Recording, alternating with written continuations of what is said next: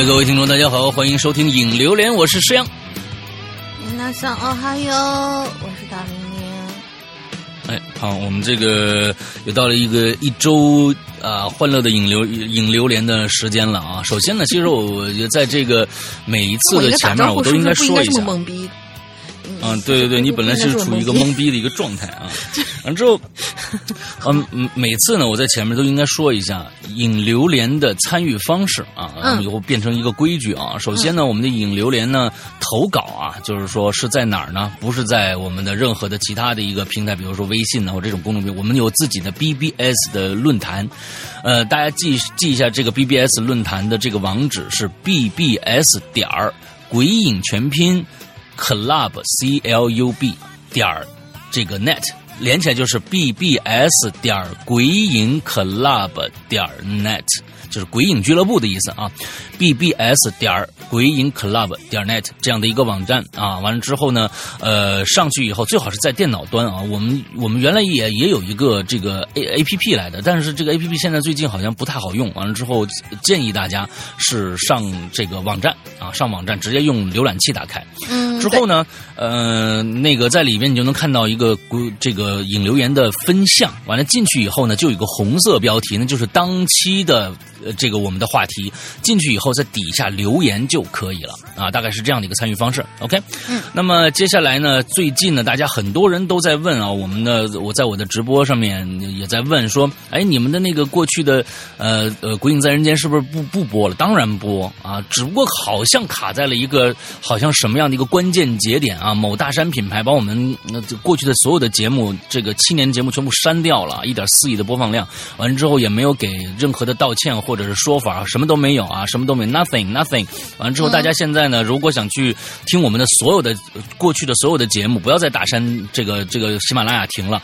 完了，大家可以去这个荔枝啊，或者是 Podcast 啊，苹果 Podcast 都可以听啊啊，不要再这样一个无良的一个一个一个平台了啊。嗯，我除除非他给我一说法，我我我可以再再再个呃再改一改什么的，或者把把我们的过去节目还还回来给我们啊。那是还有我们的播放量，我比较在意这个。啊，呃，播放量都都都无所谓，都无所谓。我只是觉得，就是这是一个流氓的行为啊。作为这么大一个平台，干这种流氓的事儿，当然了，呃，店大欺客是常有的。但是这么流氓的呃人呢，呃，也有。但是呢，喜马拉雅是比较比较牛逼的一个啊。对对对对对对，点名啊，点名，嗯，他他赶紧来删我的号啊，呃，喜马拉雅。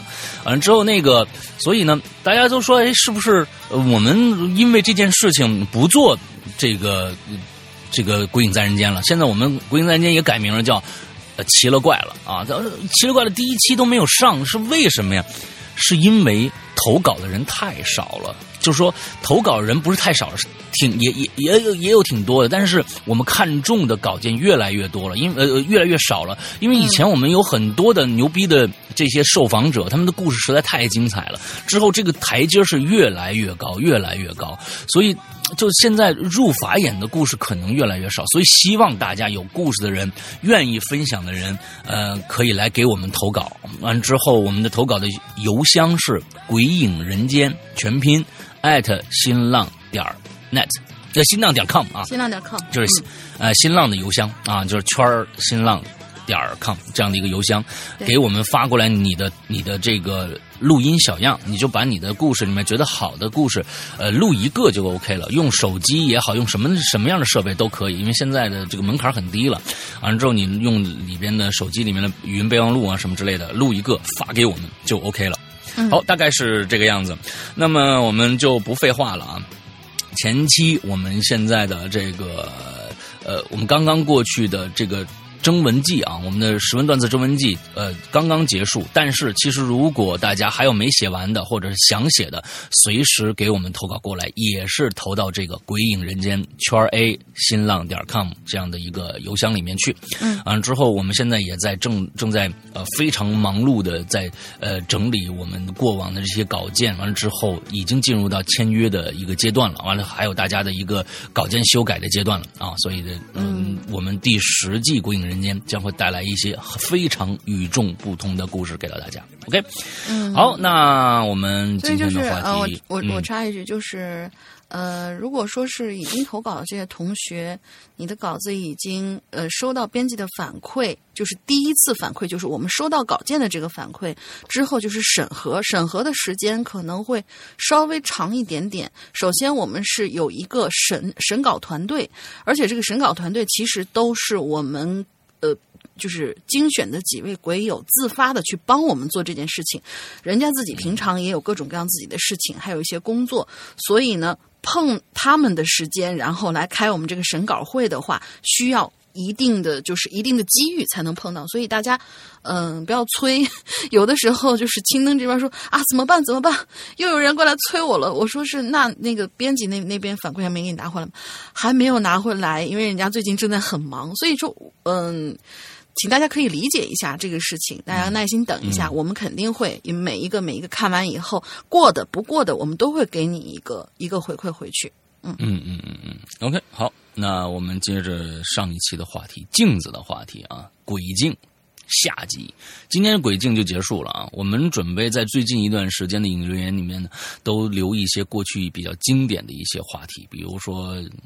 密闭空间呐，什么之类的，这样的一些啊比较诡异的话题留给大家。我们因为前段时间可能确实是啊，就是有一些这个这个讲一些大家糗事儿啊什么这类的啊，之后让我们的引流言呢好像变成了一个一个单口相声啊对对口相声这么一个有这个这样的一个节目。当然当然，我觉得这种这种风格我们会随时回来再插科打诨一下，但是还是觉得应该以。恐怖悬疑经历为主啊，嗯，对，所以呢，我们这个最近呢，准备做一系列的这样的一个，而且呢，马上这个九月份就到了，我们这个嗯万年不变的这个校园诡异事件马上也要出来了啊，二零一九年的秋季 SP 啊，马上就要来了，大家准备一下，OK？对，来第一个，好嘞，第一个鬼影李荣浩，嗯，我就不念他这个奇奇怪怪的这个名字了啊。鬼影李荣浩，老大大玲玲好！我突突发奇想了一个小故事，就是呃呃，我再插一句，就是我们这次主题很有意思，大家好像同等的经历都比较少，而是开始认认真真写故事了。我觉得这是一个很有意思的一个一件事情。嗯，他说我突发奇想了一个小故事，感觉结局多少有一些反转，希望二位主播跟各位鬼友能够喜欢。嗯嗯，下面就是故事。首先是啊的一声，哎呀，叫的真草率。随着一声惊叫，我惊醒了。原来这是一个梦。哎呦，我一边吓得一边喝水，嘟囔着：“哇塞，怎么太真实了？这也。”这个时候，突然我就听到有人问我，就说：“你刚才梦到什么了呀？”我就说：“我梦到自己被追杀，一大堆人追杀我。我一回头。”我话还没说完，却张着嘴愣住了。镜子里的我正目不转睛的看着我，手里拿着一把菜刀，似乎已经向我表明了我接下来的命运。但是当我看清以后，发现原来镜子里的我是出不来的。慌张的我松了一口气，心说这就是一面镜子嘛。随即我上床继续睡觉。但不知过了多久，我鬼使神差的又醒过来了。大脑一片朦胧中，我呆呆的望着手里握着的菜刀，以及镜子里床下面倒着的我的尸体。啊，其实其实随机问的，对，其实镜子里的那个他已经出来了嘛，然后已经把他干掉了嘛。嗯。好，呃，完结就是这个小段子，完结撒花。哎，这个李荣浩这一次的这个这个小段子不是最重要的，下面这个跟帖的这个是最重要的。对，跟帖的这个，它中间有一个长长的分割线。他说：“啊，大家好，我是让这个事情搞得轻松愉快一点。”来来，嗯，好吧，大家好，我是东方龙。呃，大家很奇怪，为什么我会出现在这儿呢？原因是上期留言对我来说是特别丢脸的，无地自容的。于是我找到李荣浩的经纪人，联系上了李荣浩，在他的帖子下面留了一小部分补帖，再次感谢观影李如浩的慷慨。呃，首先对大家说一声抱歉哈。呃，大林说的没错，我上期的留言呢其实是改编自网络的一则网友的分享，因为我个人很喜欢这种细思极恐的小故事啊，遇见了就很想留下来，以备日后写作添加灵感。本来呢是想把故事里的人物啊、情节和人物关系改动大一些，再加进去自己写的一些灵感创作的故事核心什么的。但是事与愿违，由于字数限制，改编原创只占呃字数限制。编改与原创只占了整个故事的三分之一，最后结局只是把前面的故事推翻了而已。反转，反转的主角换成了我。嗯，我也不想别人说成我是抄袭别人的，或者大家认同这种虚荣心，我真是接受不起，也算是一种惭愧。呃，都是我的原因了，真是越想越丢脸。嗯，并不是面子上挂不住啊，而是心理上给自己造成了一个无形的隔膜。在此，我对原作者一种不尊重的的一种不尊重深表歉意，让大家失望了，让呃石阳哥和大林失望了。让 Hello 怪谈失望了？哎，没有没有没有没有没有。嗯啊，挺好挺好。我我拆了我拆了你的活，Sorry Sorry。我我我就是给你提个建议，就是其实老大说的没错。我们先把它念完啊。他说最后说我会加油的，感谢二位主播的厚爱，感谢各位鬼友的抬爱，再次说声抱歉。祝大家开心快乐。Hello 怪谈红红火火，我是东方龙。就其实我我想说的就是我上次就我。其实我也没想，就是说什么拆活 这这这种事儿，我是想说，就是接着老大的当时留下来那个话题往下说，就说其实这是一个很好的、很有趣的一个可以展开的点，就是嗯，然后我说是，哎，是不是引用了这个原帖，我们把它作为一个点，可以扩散出来一个比较比较不错的，比如说哪怕是短篇或者中篇。我觉得这样，你那就是拆火。我哪有拆火？你那就是拆火。上去，哎，老大，这个故事他这抄的，我没有啊。所以我我觉得啊，抄不耻辱啊，抄不是一个丢人的事儿啊。抄你就算是考试的时候抄袭别人啊，谁没干过啊？谁没干过？对不对？都干过。但是呢，呃，抄完了。啊，抄完了，等考完试了，一定感谢一下人家，我觉得就可以了。让您就哦哦，行行行，我还能有这样的贡献呢啊，行行行，只要对方你确认他不是一个爱检举的人就 OK 了。你比如说大玲玲这样，他一定会说：“我操，你抄我的，老高老师啊！”完了之后，很好对付的，一般别人尤其是就就就请我喝杯奶茶就可以了嘛。啊，刚才对对，关键是以前都是大玲玲抄别人，没人抄他的。完了那个 啊，完了之后。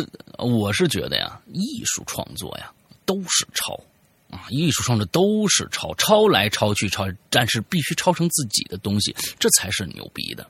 嗯，这个这个是才是最最牛逼的，所以请大家一定注意。如果呢，你你你照模照样的只改了个结尾或者开头的话，那你一定注明说我们这个是这个呃，我们是修改了改编自谁谁谁过去的一个什么什么段子，就跟我们现在，嗯，我非常喜欢的一个栏目啊，在这个咱们的微信公众平台上有。两个栏目，一个栏目呢叫做这个“鬼影漫音”，另外一个栏目呢就不说了。呃，对，灵异说啊，灵异说两个栏目，这两个栏目，比如说这个呃。我我做的这个《鬼影漫音》，它是根据漫画恐怖漫画改编成一个新故事，但是每次的新故事呢，跟漫画又不同。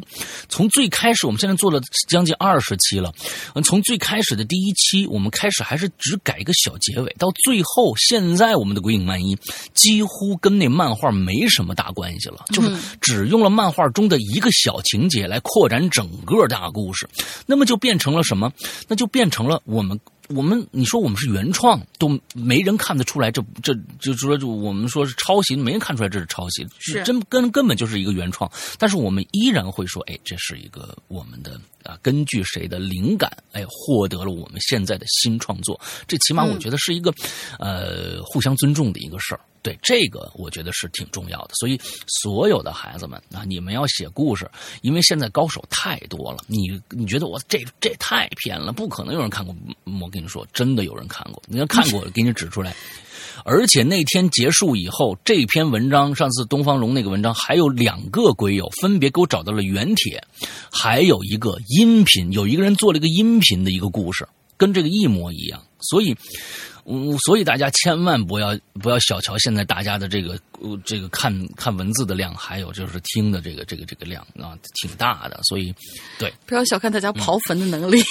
哎，刨坟对刨坟很很很很牛逼的啊，对，人肉很牛逼的啊，嗯，好吧，来我们下一个叫 King Crimson 啊，King Crimson 完了之后他沃土括号，他名字叫沃土括号本人原创，你看人家说说明白了，我已经说了啊，本人原创，如果这个有雷同，纯属巧合啊，嗯，对，这这也行啊，嗯，暑假父母忙于务工，于是把。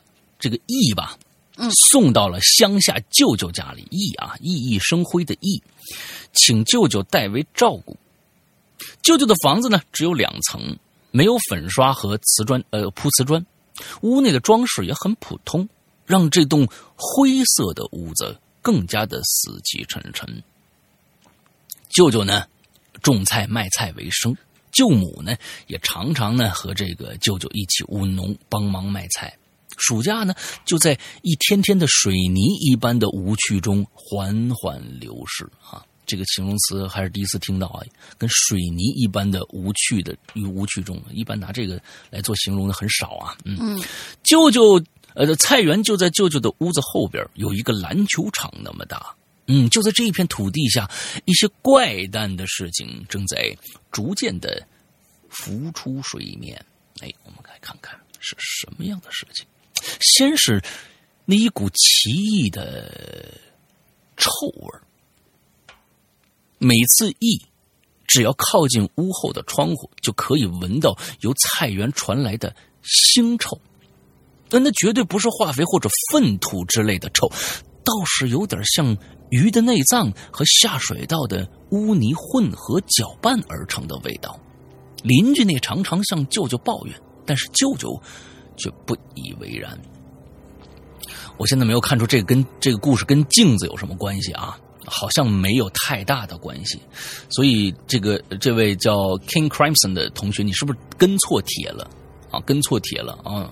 首先啊，我我觉得这个故事如果好的话，那我们就不说了；如果故事很差的话，哼哼哼 好。而后呢，就是土壤的颜色总是会发生有规律的变化。舅舅所在的乡村是一个典型的南方乡村，土壤呢呈红色，可是，一发现了，总会有一块均匀的深黑色土壤啊。因为南方啊，基本是红土，但是呢，有那么一块均匀的黑色土壤，面积在两平方米左右。隔两三天，那块黑色土壤就会自己慢慢的移动五分米，移动五分米啊，就是五十厘米，分米嘛，就是嗯，分米嘛，厘米分米。单位的其实也很少了。对，用水泥演这个来形容一个无趣的流，这个这个无趣的生活也是很很很很少见的啊。我们看看这个故事到底有多奇葩啊！而且都是绕着菜园子的边缘移动。那一天，当易好奇的靠近那块黑土地的时候，以往的腥臭味突然浓郁的起来了。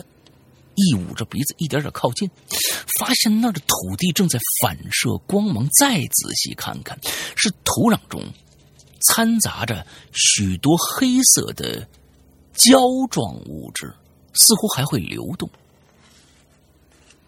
哎，从此，易就把心思都放在那块黑土之上了。在看不到黑土的时候，他会变得很焦躁；而当他发现黑土的变化的时候，他会歇斯底里的狂笑，舅舅和舅母看到他的眼神逐渐变了，就好像看着一个小丑，就看好像看着一个小丑。他看在义的父母面子上，又无法甩脱他，而而他呢，进一步接触黑土的欲望，就像藤蔓一般，在他心中滋上滋长，覆盖了别的想法。那天凌晨呢，舅舅和舅母要去邻近的县城买菜，听到三轮车渐行渐远的引擎声呢，他翻身下床，光着脚跑向了屋后的那块黑土。他走进了黑土，用手指捏起了一撮土，土壤中的黑色粘液顺着手指流淌下来，散发出那种腥臭味儿。哎，这让我想起了哪吒里边的夜叉啊，嗯。他，嗯，他深陷于这种奇异而微妙的感觉，丝毫没有感觉脚下土壤的变化。那种黑色胶质开始向上运动，凝结成了一根。细小的触须，触须慢慢延长变粗。当他意识到的时候，已经太晚了。几根触须缠住他的小腿，使他动弹不得。他看着触须是越来越多，他们交缠在一起，像漩涡一般。那触须们最终形成了一个巨大的球，球体反射着微弱的晨光，触须就好像血管一样搏动着、蠕动着。意被这种怪异的。意象吓得动弹不得，恐惧逐渐摄住了他的心灵，将理智一点点的蚕食。那个球裂开了一个大口，仿佛嘴唇，嘴唇裂口处还有许多小触须在轻轻触摸他的脸颊。那裂缝呢，深处吹出一股腥臭之风，还伴着许多人的低语声。咦。用他那最后的理智听到了那些音节想要表达的含义，他永远也无法忘记这恶魔的低语。他说：“我就是你。”当舅舅和舅母回家的时候，义已经煮好了早饭，一边喝着稀饭，一边微笑着问候：“舅舅、舅母，你们回来了。”舅母和舅舅两个人诧异的互相看着，但最后还是高兴的接受了侄子对自己的体贴关照。一吃完了，收拾碗筷，他又走进了卫生间，用湿毛巾擦了擦嘴，接着他抬头望向镜中自己，以旁观者的角度，终于有镜子了啊。他旁观以旁观者的角度审视了一下，发现眼角有什么脏东西，用手一擦是黑色的胶质，一摇了摇头，叹道：“果然还没有完全伪装好啊。”呃，说这个这擦边球打的太擦边，几乎就没碰上，你知道吗？啊，这擦边球，好家伙，您这个就是。呃，我是我是认为啊，像这样的一个故事，想象力挺好的啊。就是菜菜园子里面有一个有一个这个啊夜叉精是吧？啊，应该是个夜叉精啊。完了之后呢，嗯，最后也没说明白这个东西，所以这个故事从头到尾应该是有一个，如果啊像这样的一个。一个故事的话，应该更大一些，要不然大家听完了以后不会觉得这个故事给他带来一个什么，就是说这个故事联想，因为联想性很差，因为就是说这种胶状物质动的，这相相当相当于一个科幻恐怖故事了啊，所以我是认为你用这样的一个小的一个一个桥段来变成一个大故事特别好，比如说。这个胶到底是什么？先设一个问题啊，这胶状物质到底是什么问题？你自己想想，哎，它是一个什？它是一个什么东西？完了之后，他把别人吞噬以后，他要干什么？第三个，他吞噬了以后，这个人啊，那么比如这个 E 啊，自己已经变成了那个胶状物质了。那这个胶状物质是全部都在在他身上的，还是那片土地继续有这个东西？完了之后，这个 E。从他舅舅家离开舅舅家农村回到城市，又会发生什么样的恐怖事件？所以，可能这些我才是我针对你这个故事产生的一些疑问，我更想知道的。哎，我更想知道的。所以，如果通过这么一个小的一个点，能扩散出这么大一个世界观的一个一个故事来，那我觉得这才是一个牛逼的故事。至于你这个擦边呢，实在是擦的根本没碰上。我跟你说啊，嗯啊，根本没蹭没没没碰上。嗯嗯，对，好啊。如果你觉得哎，我说的这个也激起了你的创作欲的话，哎，我等着你给我写一个特别好的大的长篇。完了之后，我们可能如果你这写的长的话，我们说不定就会变成我们《哈喽怪谈》的一个一个长篇故事的一个单独成章的这么一个故事集了。OK，好吧，来下一个。那我觉得其实他可以从什么点就是比较显，就是说把这个义送回乡下的舅舅家。那么他的舅舅、舅母还有就是家里的这些人，是否还是他们原来呢？呃，对呀，这些都是可以，对，都是可以可以展开的，对，可以展开。但是在他这个故事来看呢，好像他舅舅舅母还并不知道。但是我觉得，你看，别人都讨都都说过你们家太臭了，他舅舅一定知道这里边是为什么。只不过他不知道他的外甥已经被那个同化了，他没有被同化掉。他可能只是当年跟这个黑色交做做了一个什么样的肮脏的交易之类的。其实我觉得很难说啊，就是一开始对于他微笑的问候啊，两个人先是诧异的互相看了看，最后高兴的接受了，意思是耶呵，你也变啦。嗯，没有，他那个口吻是还是。高兴，但最后还是高兴的接受了。就是说，那么就是说，他们那个诧异跟你那个诧异，就是说，如果两个人诧异互相看了一眼之后，两个人相视一笑，转头，哎哎，这个是他们也是同类。对吧？那这是同类，这看着还还不是同类。嗯，对对对对对，你看果果然最后还没有完全伪装好。如果是同类的话，那他一看他舅舅，哎，你跟我是一样的哦，他应该是这样，他不可能是伪装。粘什么东西？嗯，对，就就就会看出来。其实每一篇文章，你的写法里边的各种各样的东西，都能透露。一一些我们可以往外再延伸的一些东西，每一个人想象力都是都是各种各样奇思妙想，所以，哎，这位这位这个 King Crimson 啊，你你这个这个其实这个前面这点其实挺不错的，哎，往后看看能不能延伸下去啊。嗯，反正全程就让我有一种，我好像似曾相识某一些画面，就是我脑子里头会有一些画面感，尤其是他就是吞噬还有夜叉嘛，就对吧？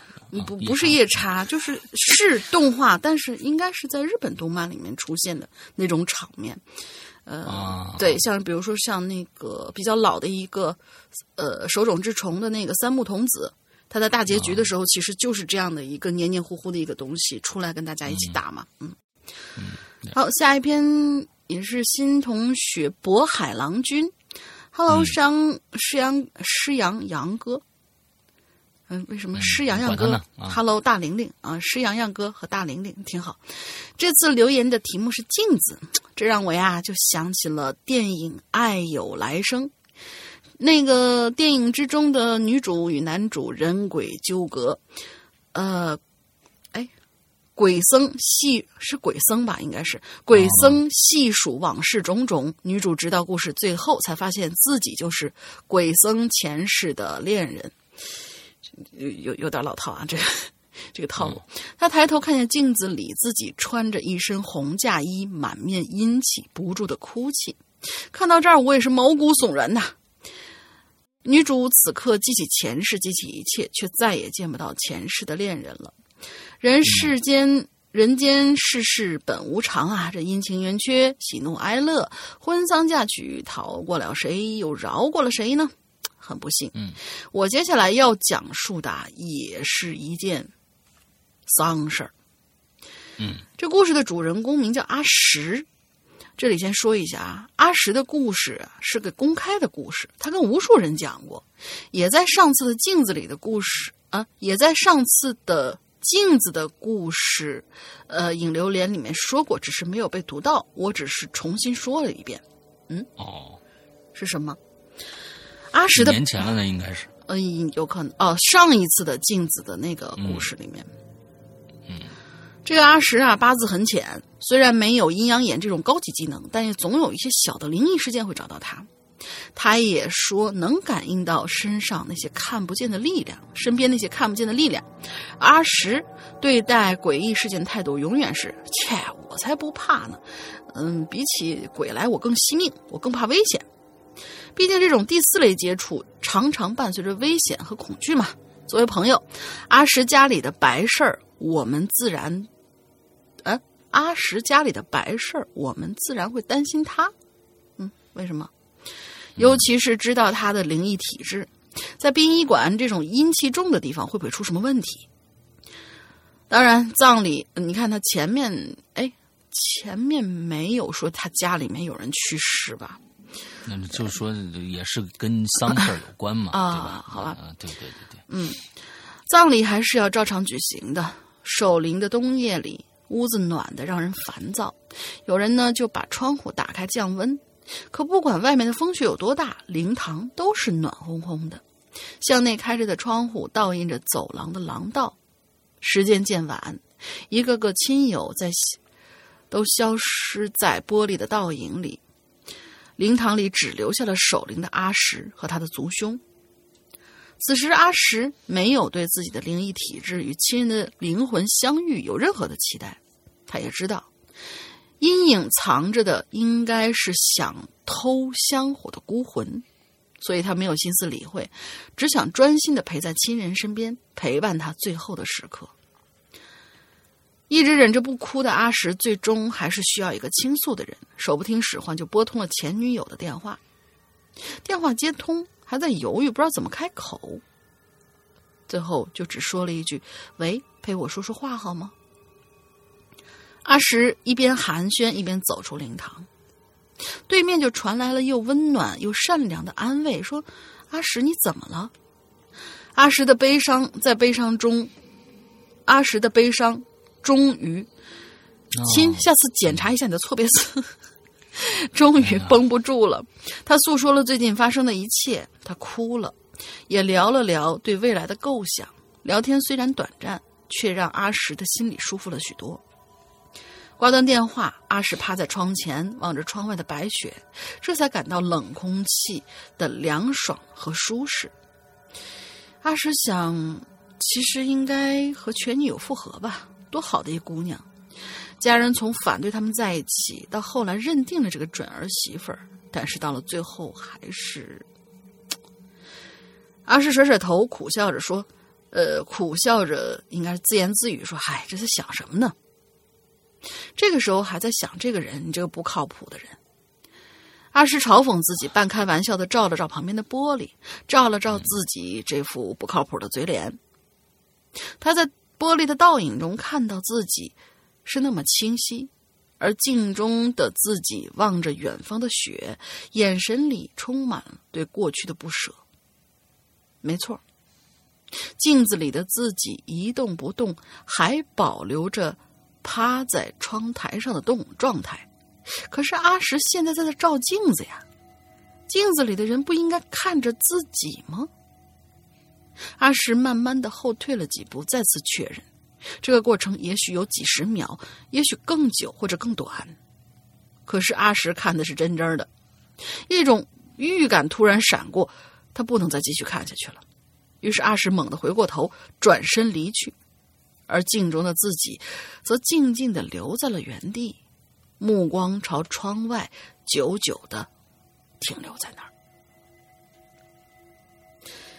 嗯，哎。应该是结束了吧？他说：“故事是不是该在这里结束？”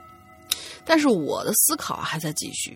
我一直在想，如果那个时候阿石回头再次确认一下会怎样？第一，嗯，有可能是眼花了，看错了，根本什么都没有。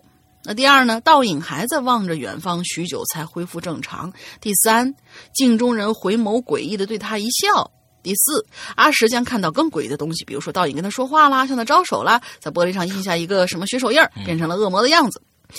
哎呀，反正我是越想越恐怖。而阿石给我的解释是第五个答案：和镜中过去的自己道别，并不会再回头。其实也对啊，毕竟好奇害死猫，而且他也不可能有心思在猎趣上。不过那一刻，阿石的命运真的变了，因为他。开始有了阴阳眼，而倒霉的事儿也接二连三的开始发生。不过在这儿就先不多说了。但是我们能够猜到的是，当阿石回到灵堂，他应该会看到什么。可这些都是阿石不想让别人知道的事儿了。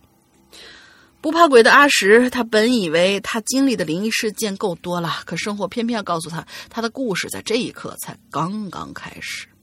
不过，真心希望阿石的故事能在此刻被我说完，过上正常的生活。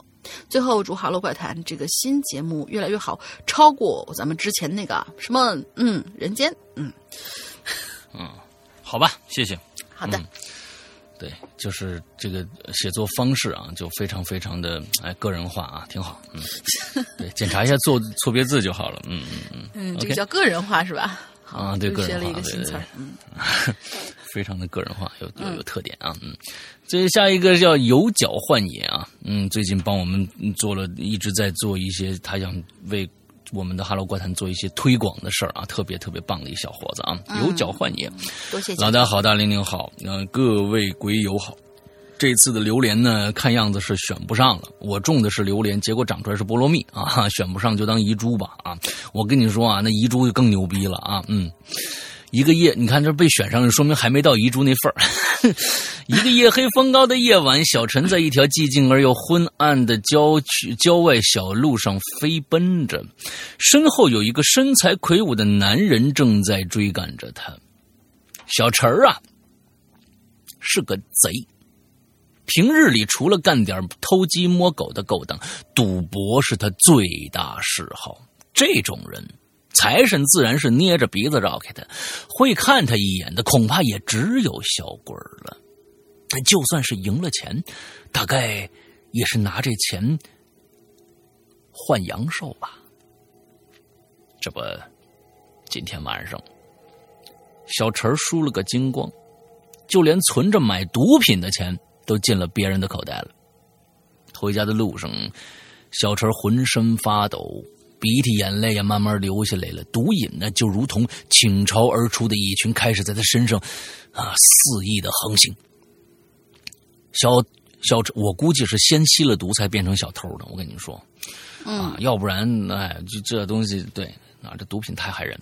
小陈呢摸了摸外套的内侧口袋，所幸呢还剩最后一点救急的货，立马闪进。路边的草丛，迫不及待掏出工具，享受他的美好时光。可就在他飘飘欲仙的时候，突然呢，听着草丛外有一个男人说话的声音，是渐渐靠近。哎，小陈就仔细听了一下啊，是个路过的男人，打电话呢。他又小心的看了一下，这是一个身材魁梧的男人，左手呢拿了一只手包。小陈咽了口唾沫，他就悄悄跟上去了。就在只剩几步之遥的时候，小陈突然上前，一把夺走男人手中的手包，立即转身撒开腿，拼命的跑起来。这男人呢，也瞬间反应过来了，跟着追上来了。于是就有了开头这一出惊心动魄的追贼戏码。接着往下讲，那小陈呢，依旧在拼命的逃跑。身后的男人依旧穷追不舍。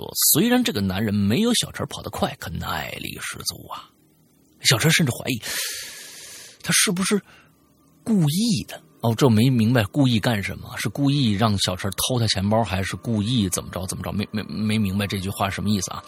只要等到自己跑不动了，男人就会突然加速，冲上来拧断他的脖子。是故意跑的没有他快吗？哎，这点没写清楚。跑着跑着，小陈回头望了一眼，就发现那个男人啊已经被自己甩下一大截子了。可是小陈已经快跑不动了。就在这个时候，不远处路边几栋孤零零的拆迁楼闯入了小陈的视线。小陈终于知道，小陈知道他的机会要来了，埋头呢奔向其中一栋楼。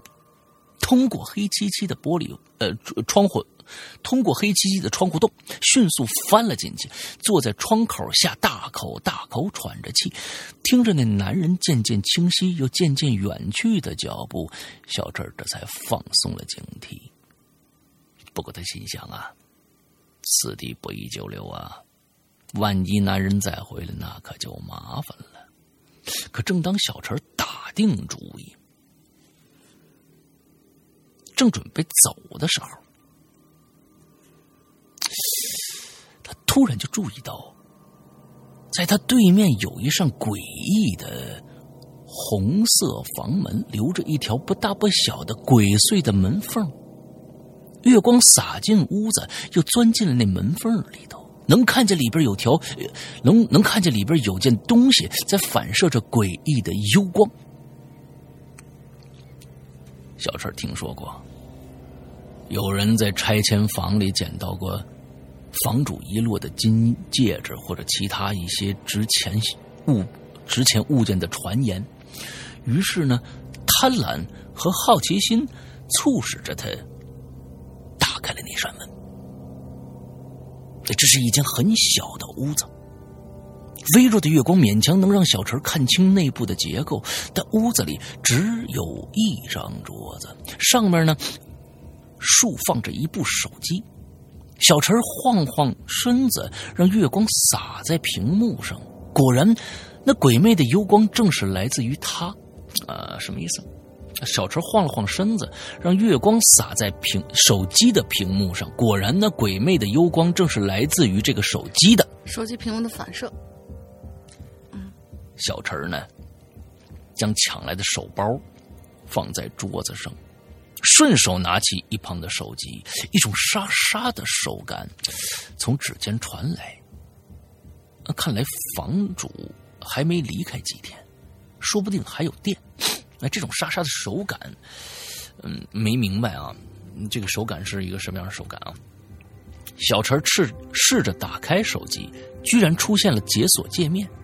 解锁以后，嗯，解锁以后，这个手机就直接就被解锁了吗？发现播放器正运行着一段被暂停的视频。哎，有意思啊！上方的信息框显示一一行淫秽的标题名，精虫上脑的小陈兴奋的点击了播放按钮。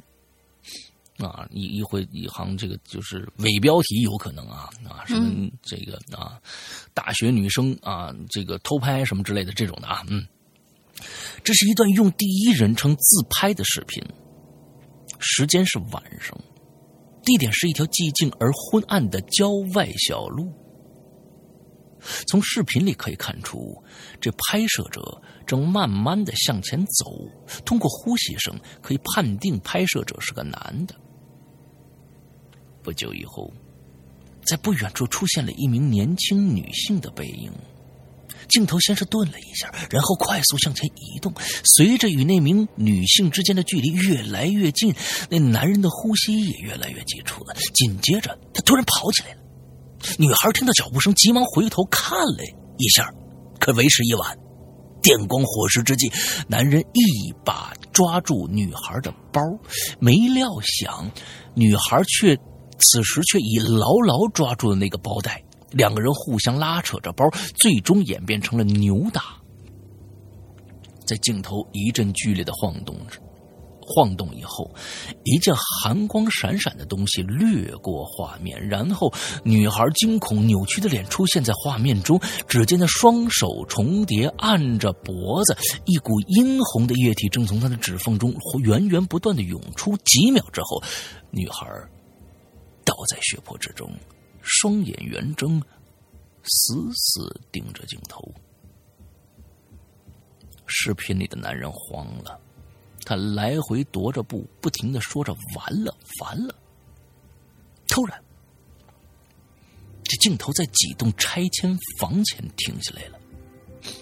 男人扛着女孩的尸体走向其中一栋拆迁楼，把女孩的尸体推进窗户洞里头。而就在这个镜头疯狂的抖动了一下之后，就变成了一片漆黑。此时啊，小陈抖得跟筛糠一样，冷汗早已浸透了全身，似乎有些被他扔掉的东西，有人替他。捡回来了，并装在盒子里，捧到了他的面前。大概应该，大概大家已经知道是怎么回事了啊！突然，画面闪了几下，又恢复了，但此时的镜头却是贴侧着贴着地面，而镜头的前方有间房子，房子里头呢正泛着一丝手机屏幕的亮光，若隐若现。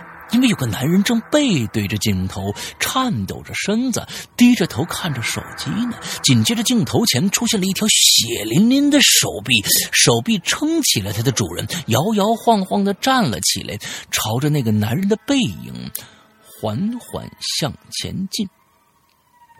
这都是视频里边的东西啊，大家应该想象这个是个怎么回事了啊。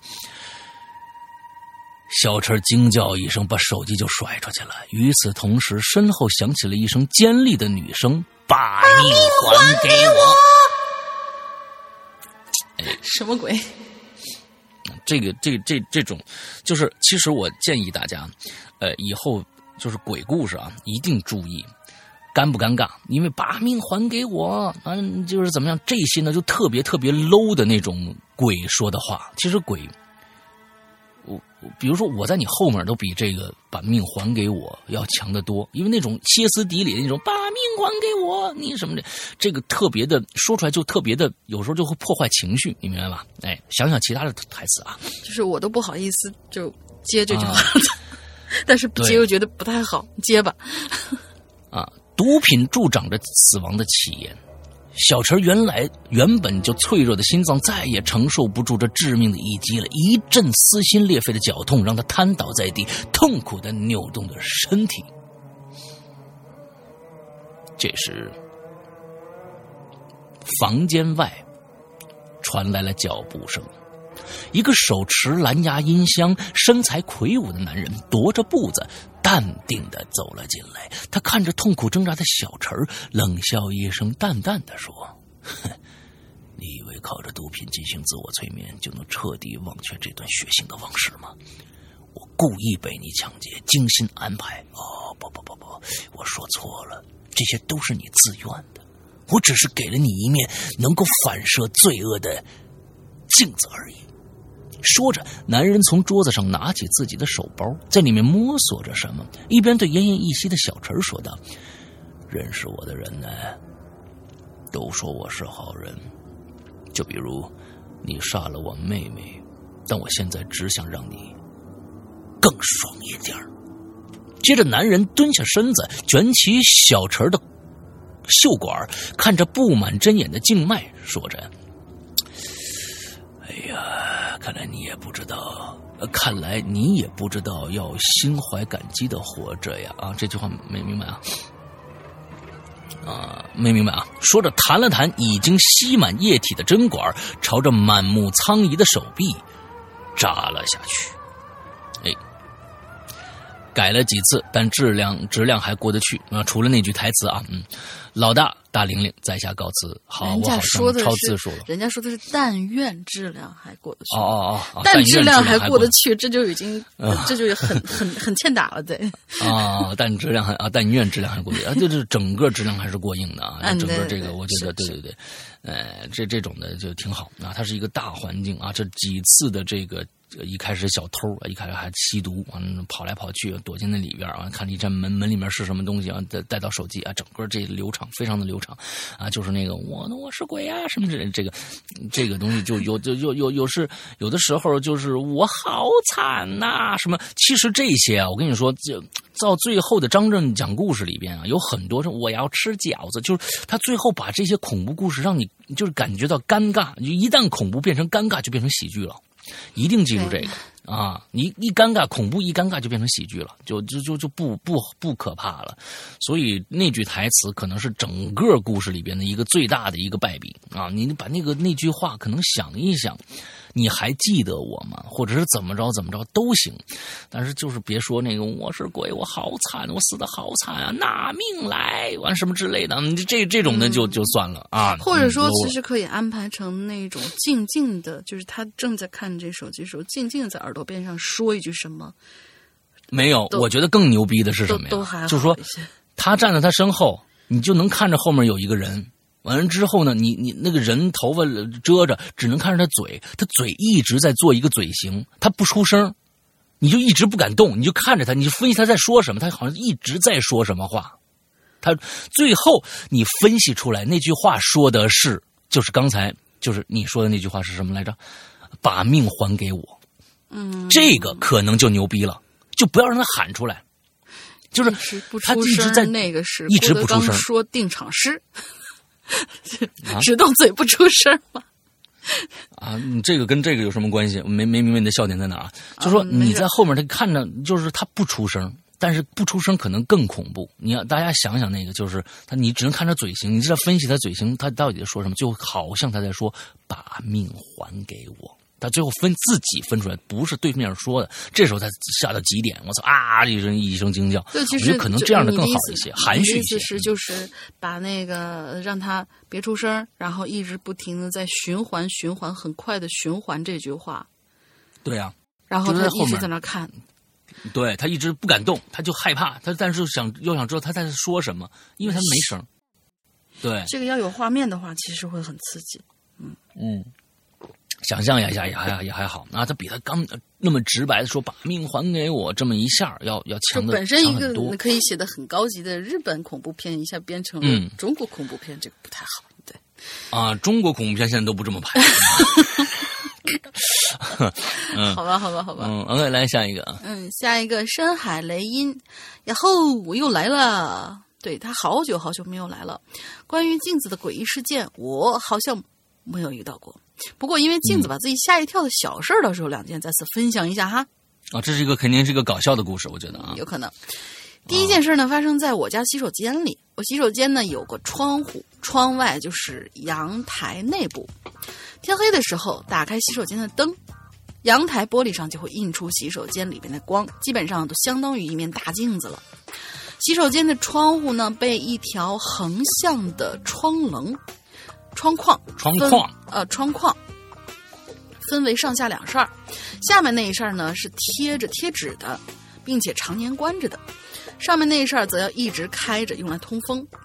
那条横向的窗框的高度啊，差不多是到我的额头的。我只要踮起脚，视线就能越过窗框看到阳台的玻璃。也就是因为这个东西啊，有一天呢，我就因为这个窗户，把自己给吓了一跳。哎，怎么回事呢？那天夜里啊，我正在刷牙呢，突然就好奇心，哎，心想这大半夜的，外面一片漆黑，我踮着脚朝外头看，能不能看着什么呢？于是我带着紧张、害怕，又想找刺激的那种很欠儿的心理，我就踮起脚，伸着脖子朝外头看过去。漆黑的阳台玻璃上印出一块白色的方形，那是厕所的窗户。而在方形的底部，正有半个脑袋和一双眼睛直勾勾的盯着我。其实呢，就是我自己。我虽然知道这一点，但是还是被吓了一跳，然后赶紧缩回来，老老实实的继续刷牙。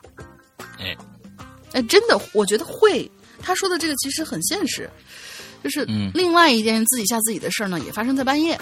我房间里对，呃，房间里面对工作台坐着的时候啊，只要向左后方一转身，就能直接看到客厅。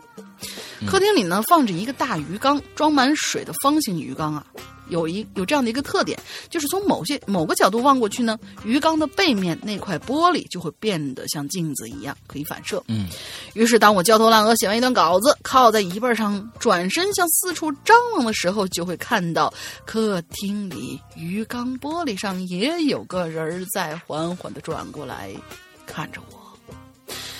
啊，我当然知道那也是我自己，但是在半夜，在明亮的房间里，看着漆黑的客厅里有个人影儿转身过来看着自己，就算知道是自己，也还是觉得嗯挺可怕的。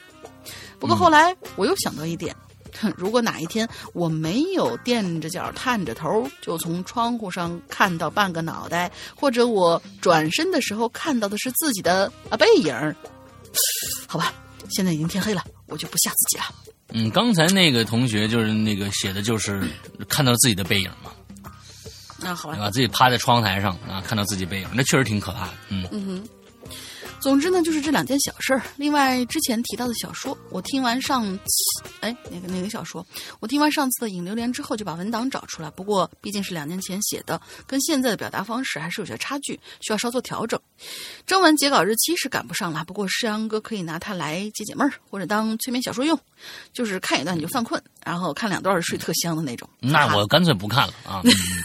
嗯 就写到这儿吧，继续整理文档去。我觉得没关系，就是截止了。我们之前也说了嘛，截止了，你还是仍然可以把那个你的稿子，呃，包括就是不仅仅是海雷音啊，还有一些其他的有意向要想要给我们投稿的同学们，你还是可以把你的稿子发到我们的邮箱里来。对对对对对对对，嗯，完全可以的啊。我们这个其实就是每一次呢，形式主义的做一个这样的征文记啊，让大家在这一段时间集中写一写。其实随时可以给我们投个投稿来，并不是说我在征文记的当中我我有稿费，在平时的我们就没有稿费了，不会，我们平时也一样有稿费。完了之后呢，呃，嗯就是说我们只要看中了就会跟你签约，好吧？嗯。OK，哎、下面一个小小啊，这个小小也太小了吧？我们的下面两个我都连着吧，嗯，哦小小诗阳哥大玲玲，我是小小，上次因为要画画，所以留得很匆忙。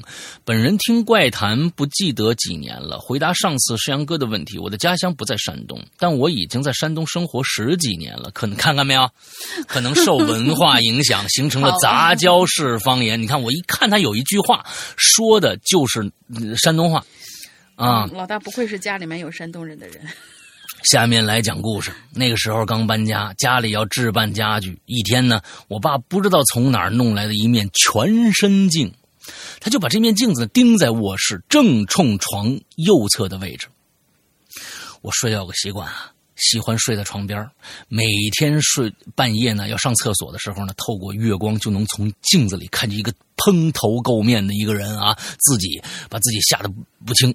啊，一天呢晚上就做了一个梦，梦里是第三人称的啊，是上帝视角，也就是说啊，上帝视角，梦见自己从这个床上慢慢的坐了起来，梦里的自己转过头看向我的方向，之后呢就做噩梦，每天都顶着熊猫眼。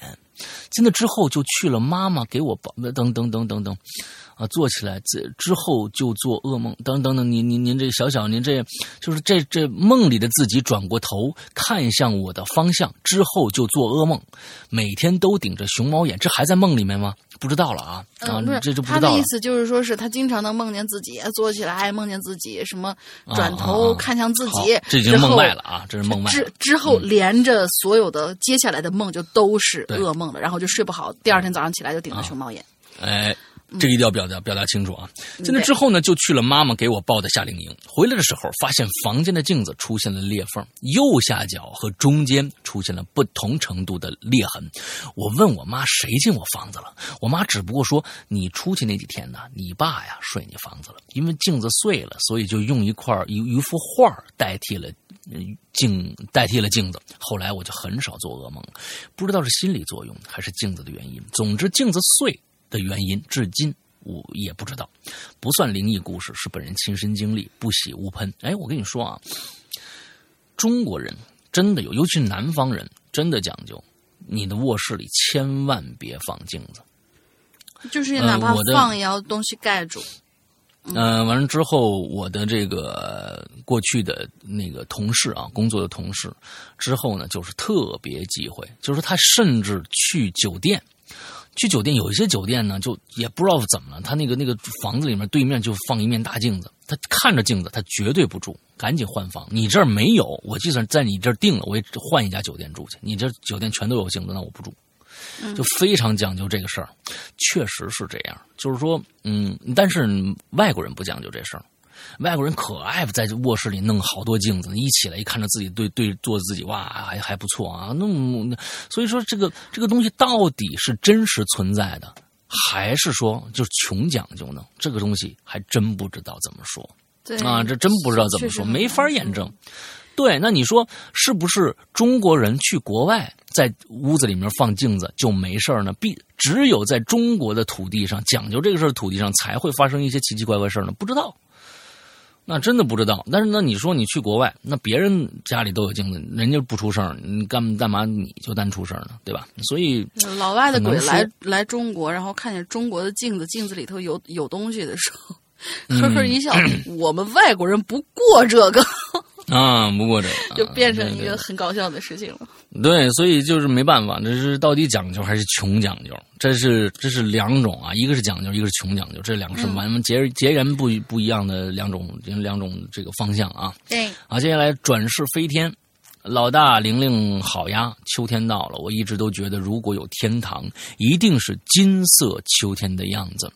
秋天过后是寒冷的冬天，最美的夕阳过后是黑暗的夜晚，似乎最美好的事物在辉煌后都迅速沉入悲凉，是不是有点这个多愁善感呢？好吧，还有春天和早上的晨光，这就是万物万事的轮回转世。大家好，我是飞天啊。我们大转世飞天每一次写的都相对来说比较伤感啊。嗯，镜子自古以来都是用来照衣冠和面容的，所以呢都不是很大。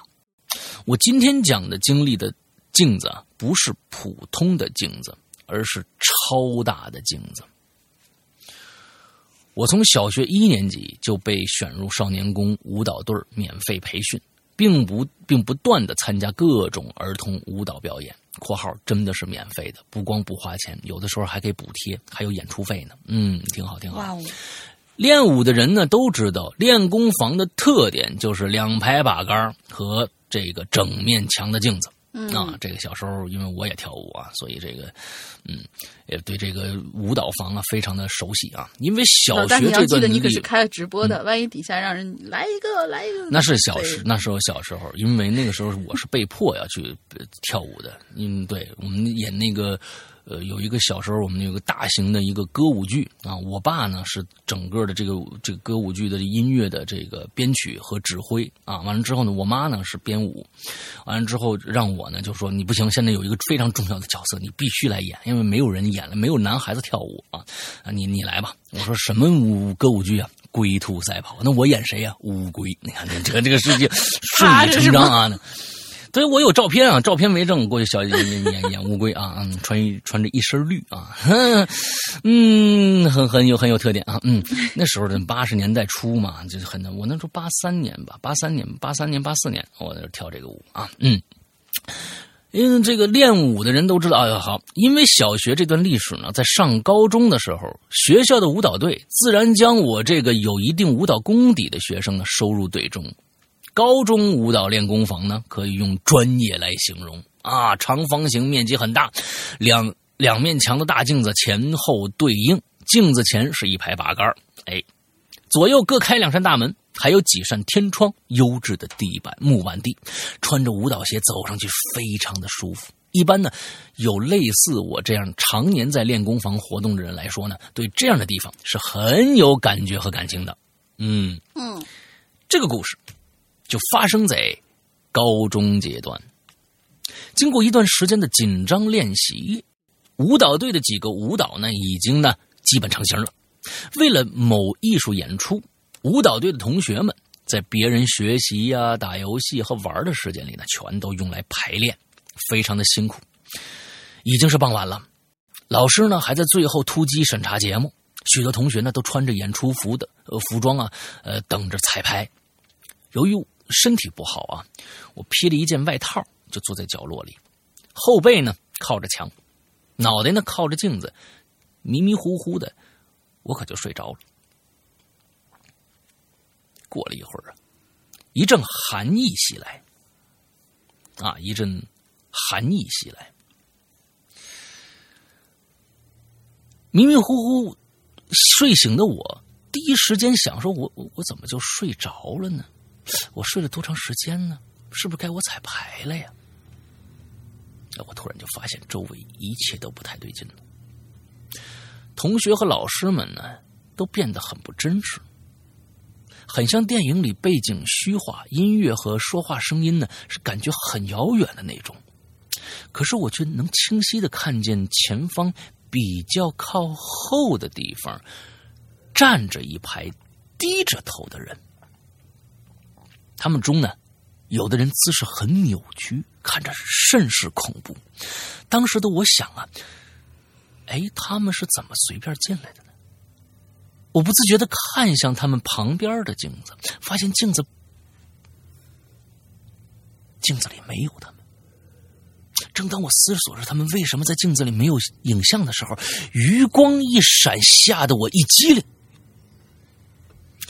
这些人呐。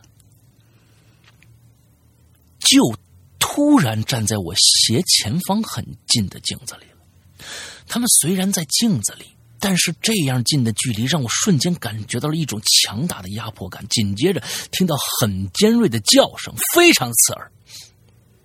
突然，我肩膀被什么人拍了一下，接着所有的一切就恢复正常了。舞蹈教室里依然很热闹，正常的舞蹈与音乐，还有老师点评指导的声音传入耳朵，让我一下安心了。四周望过去，那些奇怪的人似乎根本就没存在过。拍我肩膀的人是舞蹈队的蓉蓉，她看着惊慌的我说：“哎，发什么呆呢？该咱们节目了啊！”我用感激的眼神望着她，点了点头。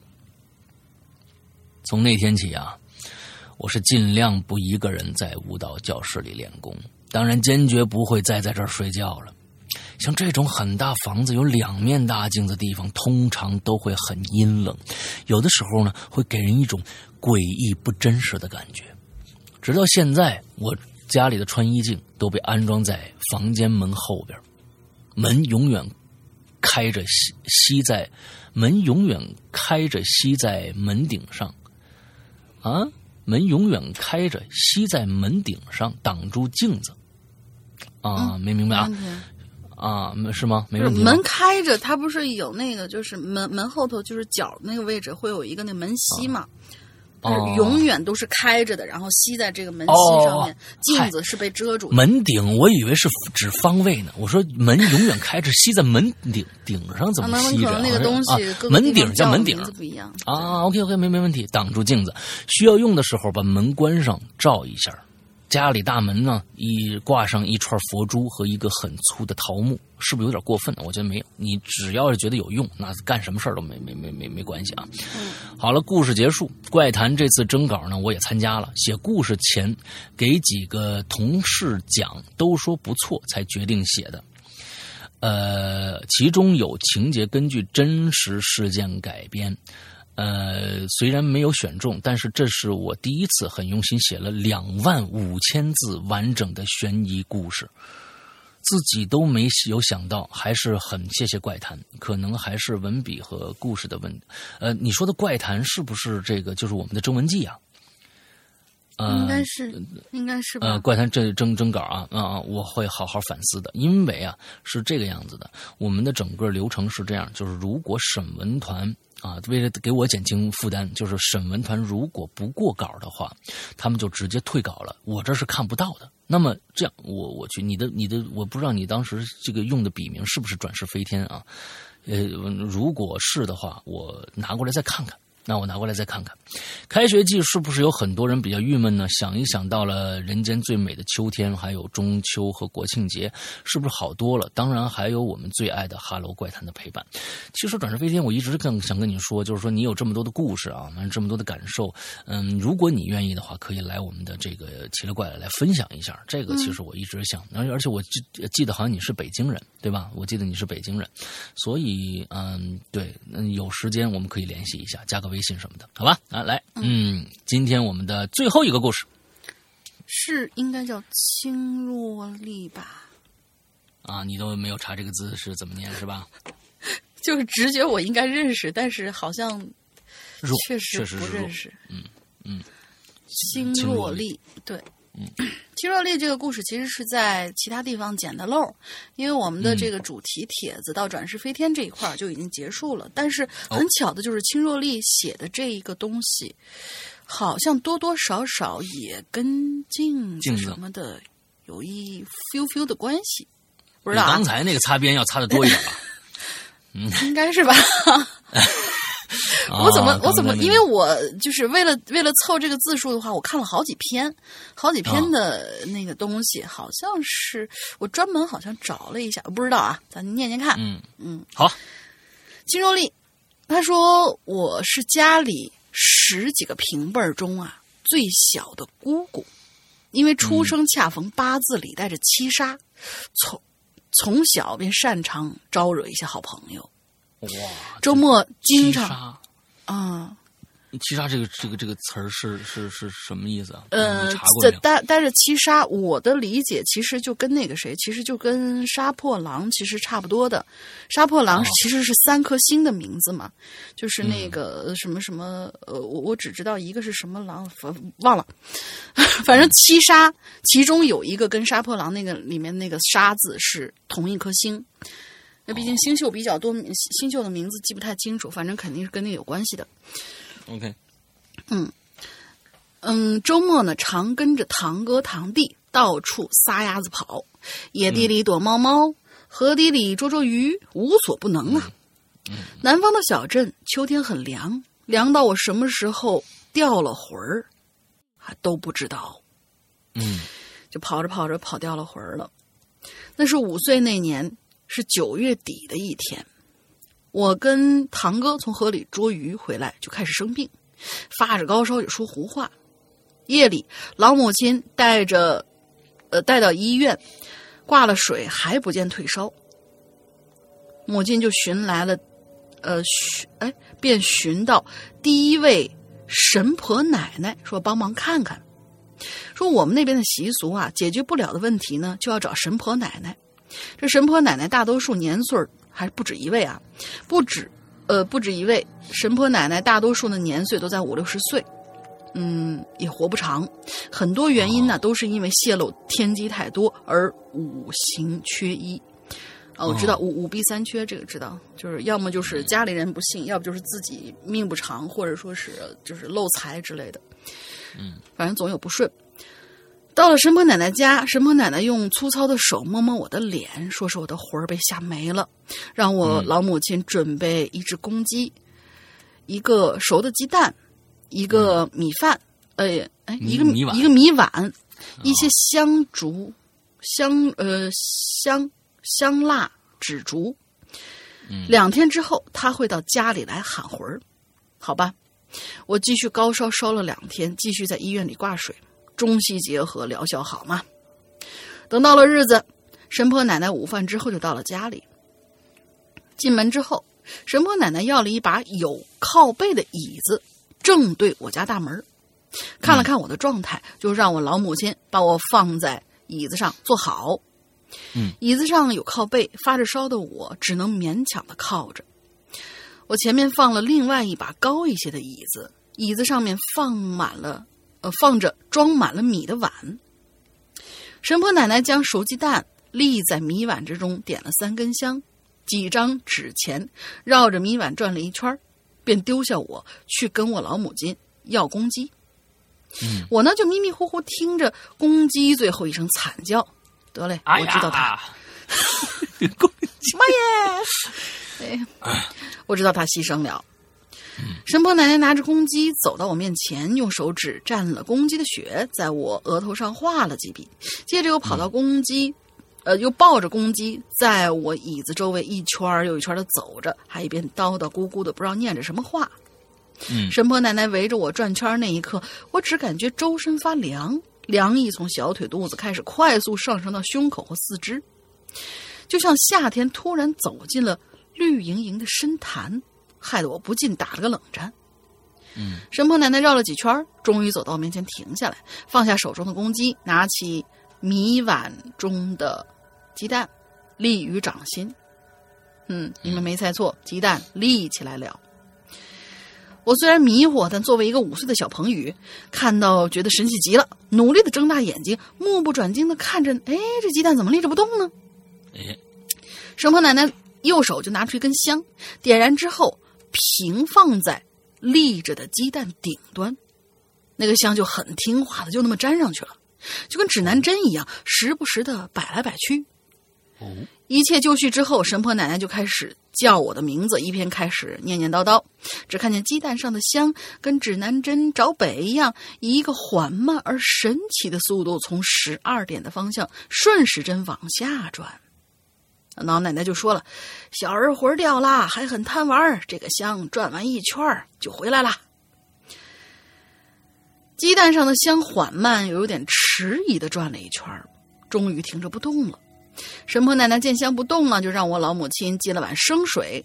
奶奶烧了三张纸钱儿，丢进水碗里，把刚才的鸡蛋从掌心拿下来剥好，递给我，让我就着那碗黑乎乎的，呃，一碗什么就应该是符水吧，符水喝完。神婆奶奶的神功啊，震撼到了五岁的我，不知道我当时是害怕还是激动，乖乖的喝了水，嗯，吃了鸡蛋，然后就去睡了。嗯，第二天早上起来，哎，高烧就退了，洗掉额头的血迹，像是什么都没有发生过一样。如果不是看见我家里门前地上残留的积雪，我一定会以为这只是一个梦而已呢。不过这次喊魂的代价，也就是我再也不能去河里摸鱼了，也不能去野地里躲猫猫了。嗯，后续我跟堂哥们啊试过无数个鸡蛋和香，但是无论如何也做不到那天神婆奶奶做到的动作。so，我调皮的魂儿啊，你还是好好待着吧。我们下次见。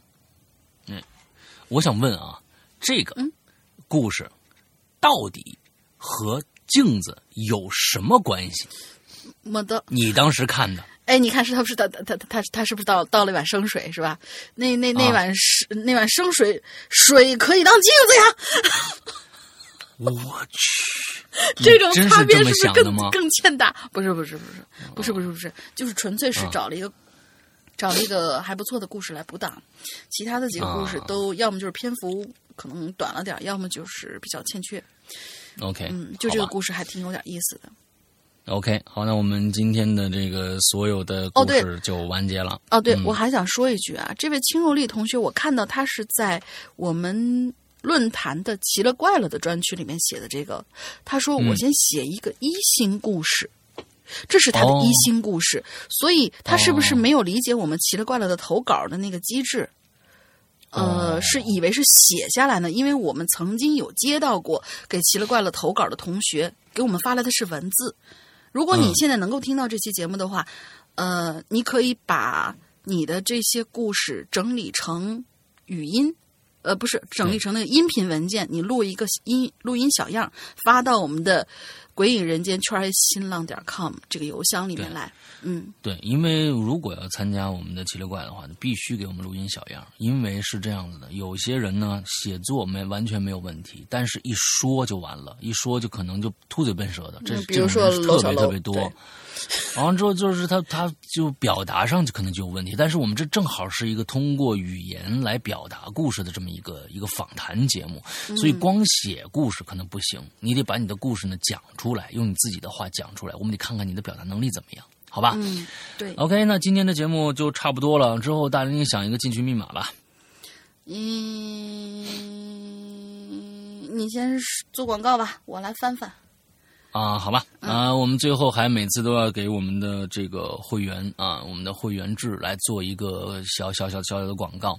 那么其实呃，我们的会员只在我们的 APP 里边啊，呃只在 APP 里边可以看得到，因为现在我们的安卓和苹果的 APP 都有了，所以大家呢可以去赶紧下一下。还是依然说一下安卓的下下载方法，安卓可能你自带的那个那个。呃，比如说你自带的这个应用商城里面没有我们呃这个《鬼影人间》过去《鬼影人间》的 APP 啊，但是呢，你你要想下的话，就去下一个叫豌豆荚的这样的一个应用商城，其实也很有名的一个应用商城豌豆荚。下了豌豆荚以后，你在豌豆荚里面搜索“鬼影人间”就可以搜到我们了。OK，就可以搜到我们了。之后那个就呃，接下来完了之后就呃直接的呃，在里边有专门的这个鬼影会员的一个专区，你在里面直接，如果你有这个支付宝账号的话，就可以直接购买。呃，说一下我们嗯会员制里边的一内容吧。那、内容其实很简单，就是里面百分之八十的节目都是为会员度身定制的，也就是说，这里边会员专区不包括老节目，只有会员的独享的内容在里边。那比如说有很多的。这个只限会员才能听的长篇，比如说我们前一段时间一直在说的这个《长安十二时辰》，还有大玲玲的《河神》，还有现在正在更新的《坏小孩》。完了之后，嗯，还有各种各样的我们在以往的这个呃，Hello 这个这个这个《扬言怪谈》的直播里边的录音剪辑，那录音剪辑就很多很多了，包括高智商犯罪的第三、第四部，包括呃《屌丝道士》现在已经第六季了，完了之后呃十四分之一现在第五季的大结局了。之后，这些都是只有在会员专区会员才能听的内容，别的别的任何平台，我们以后也不会上架的。所以，请大家注意，这里边其实就故事来说，已经非常之丰富了啊！我估计，如果要拆成我们呃正统节目，比如说二十三分钟一集的这样的一个一个。呃，正统节目的话，我们把所有的故事加起来，现在起码有三四百，最少三四百集的这样的一个量了。还有包括我和大玲玲的专区啊，失踪和玲珑这样的专区，每个星期都会跟大家聊一聊我们这个星期看过的、听到的一些好玩的电影啊、电视啊、音乐呀，还有游戏啊之类的一些东西。啊，包括还有一个怪藏这样的一个栏目，怪藏是我们很多的呃鬼影的这个。我们写影留言的时候的一些特别棒的一些作品，我们把它选入到这个里边去，专门做成一个非常精致的一个状态，完了之后呈现给大家，呈现给会员的。其实这就是我们的会员的一个呃非常非常呃贴心的，而且是日日更更新，有时候一日两更，一日三更。像比如说上个上上个星期二的时候。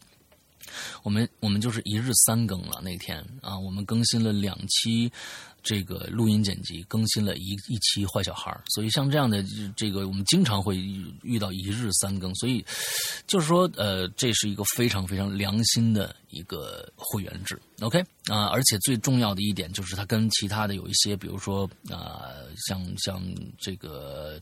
这个这个爱奇艺啊什么这种的视频网站的这个会员不一样，就是说你会员过了以后，那些就不能看了，有很多东西就不能看，只只能 VIP 看了。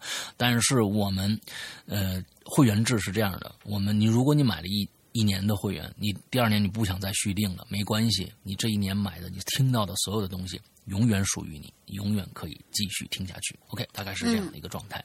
嗯，OK，那最后呢，其实还想说一下，就是说，希望苹果的呃用户和安卓的用户，如果你没法用支付宝付费，只能用微信付费的话，请加下面这样的一个微信号。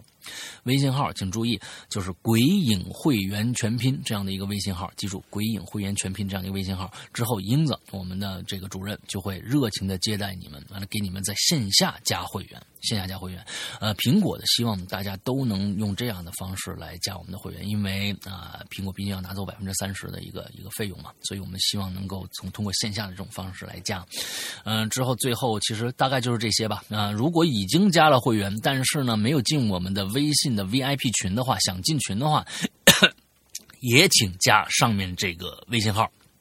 嗯，但是不管你是想加会员，还是想进会员群。都请在加这个微信号的底下注明备注里面注明我想做什么。如果没写的话，可能我们不我们就不予理睬了，因为呃，就是各种烂家的人特别特别多啊，也不写我要干啥。嗯，所以 OK，请大家注意这些点就 OK 了。那么大玲玲，进去密码是什么？进去密码是今天渤海郎君讲的故事，是他的朋友阿石的故事。阿石在守灵的晚上给谁打了电话？三个字儿。哦，给谁打了电话？哦，OK，好吧，那这个好好草率的一个问题。嗯，对对对对对对对。然后之后，我们这个进群密码跟我们刚才说的所说的这个我们 VIP 这个会员群的密码不一样啊，这是我们的 QQ 群啊，那是我们的 QQ 群的进群进群密码，所以大家可以，嗯，咱们的 QQ 群在这儿说一下群号吧。嗯，二四二幺八九七三八。哎，二四二幺八九七三八，再记住这个群号，完了之后搜索以后填入本期当期的，就是这个星期影流呃影流连所留下的我们的这个密这个问题的答案，就可以进群了。OK，好吧，那我们今天的节目到这结束，祝大家这一周快乐开心，拜拜，拜拜。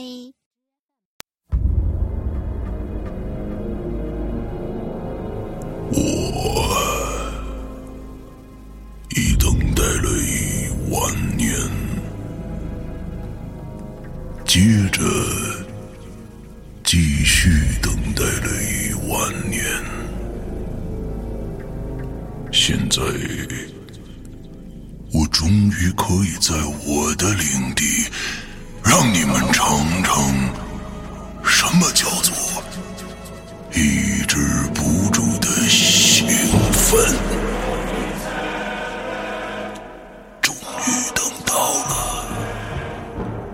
我兴奋不已，掩面哭泣。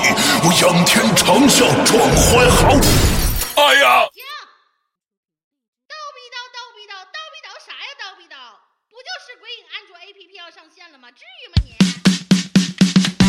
没错，日盼夜盼的鬼影安卓 APP 终于要上线啦！全新界面设计，全新会员分类管理模式，全新施阳曼尼购买系统，全新自定义听单功能，让你全情投入到鬼影人间为你营造的全新氛围中去。你喜欢惊悚刺激吗？你喜欢烧脑悬疑吗？你喜欢主播的私密聊天吗？你喜欢鬼友的灵异经历吗？那就赶紧来下载吧！二零一九年二月五日大年初一，《鬼影人间》安卓 APP 正式上线。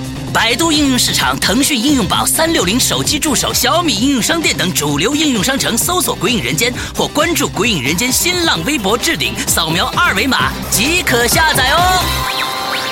二零一九，让我们听点好听的故事吧。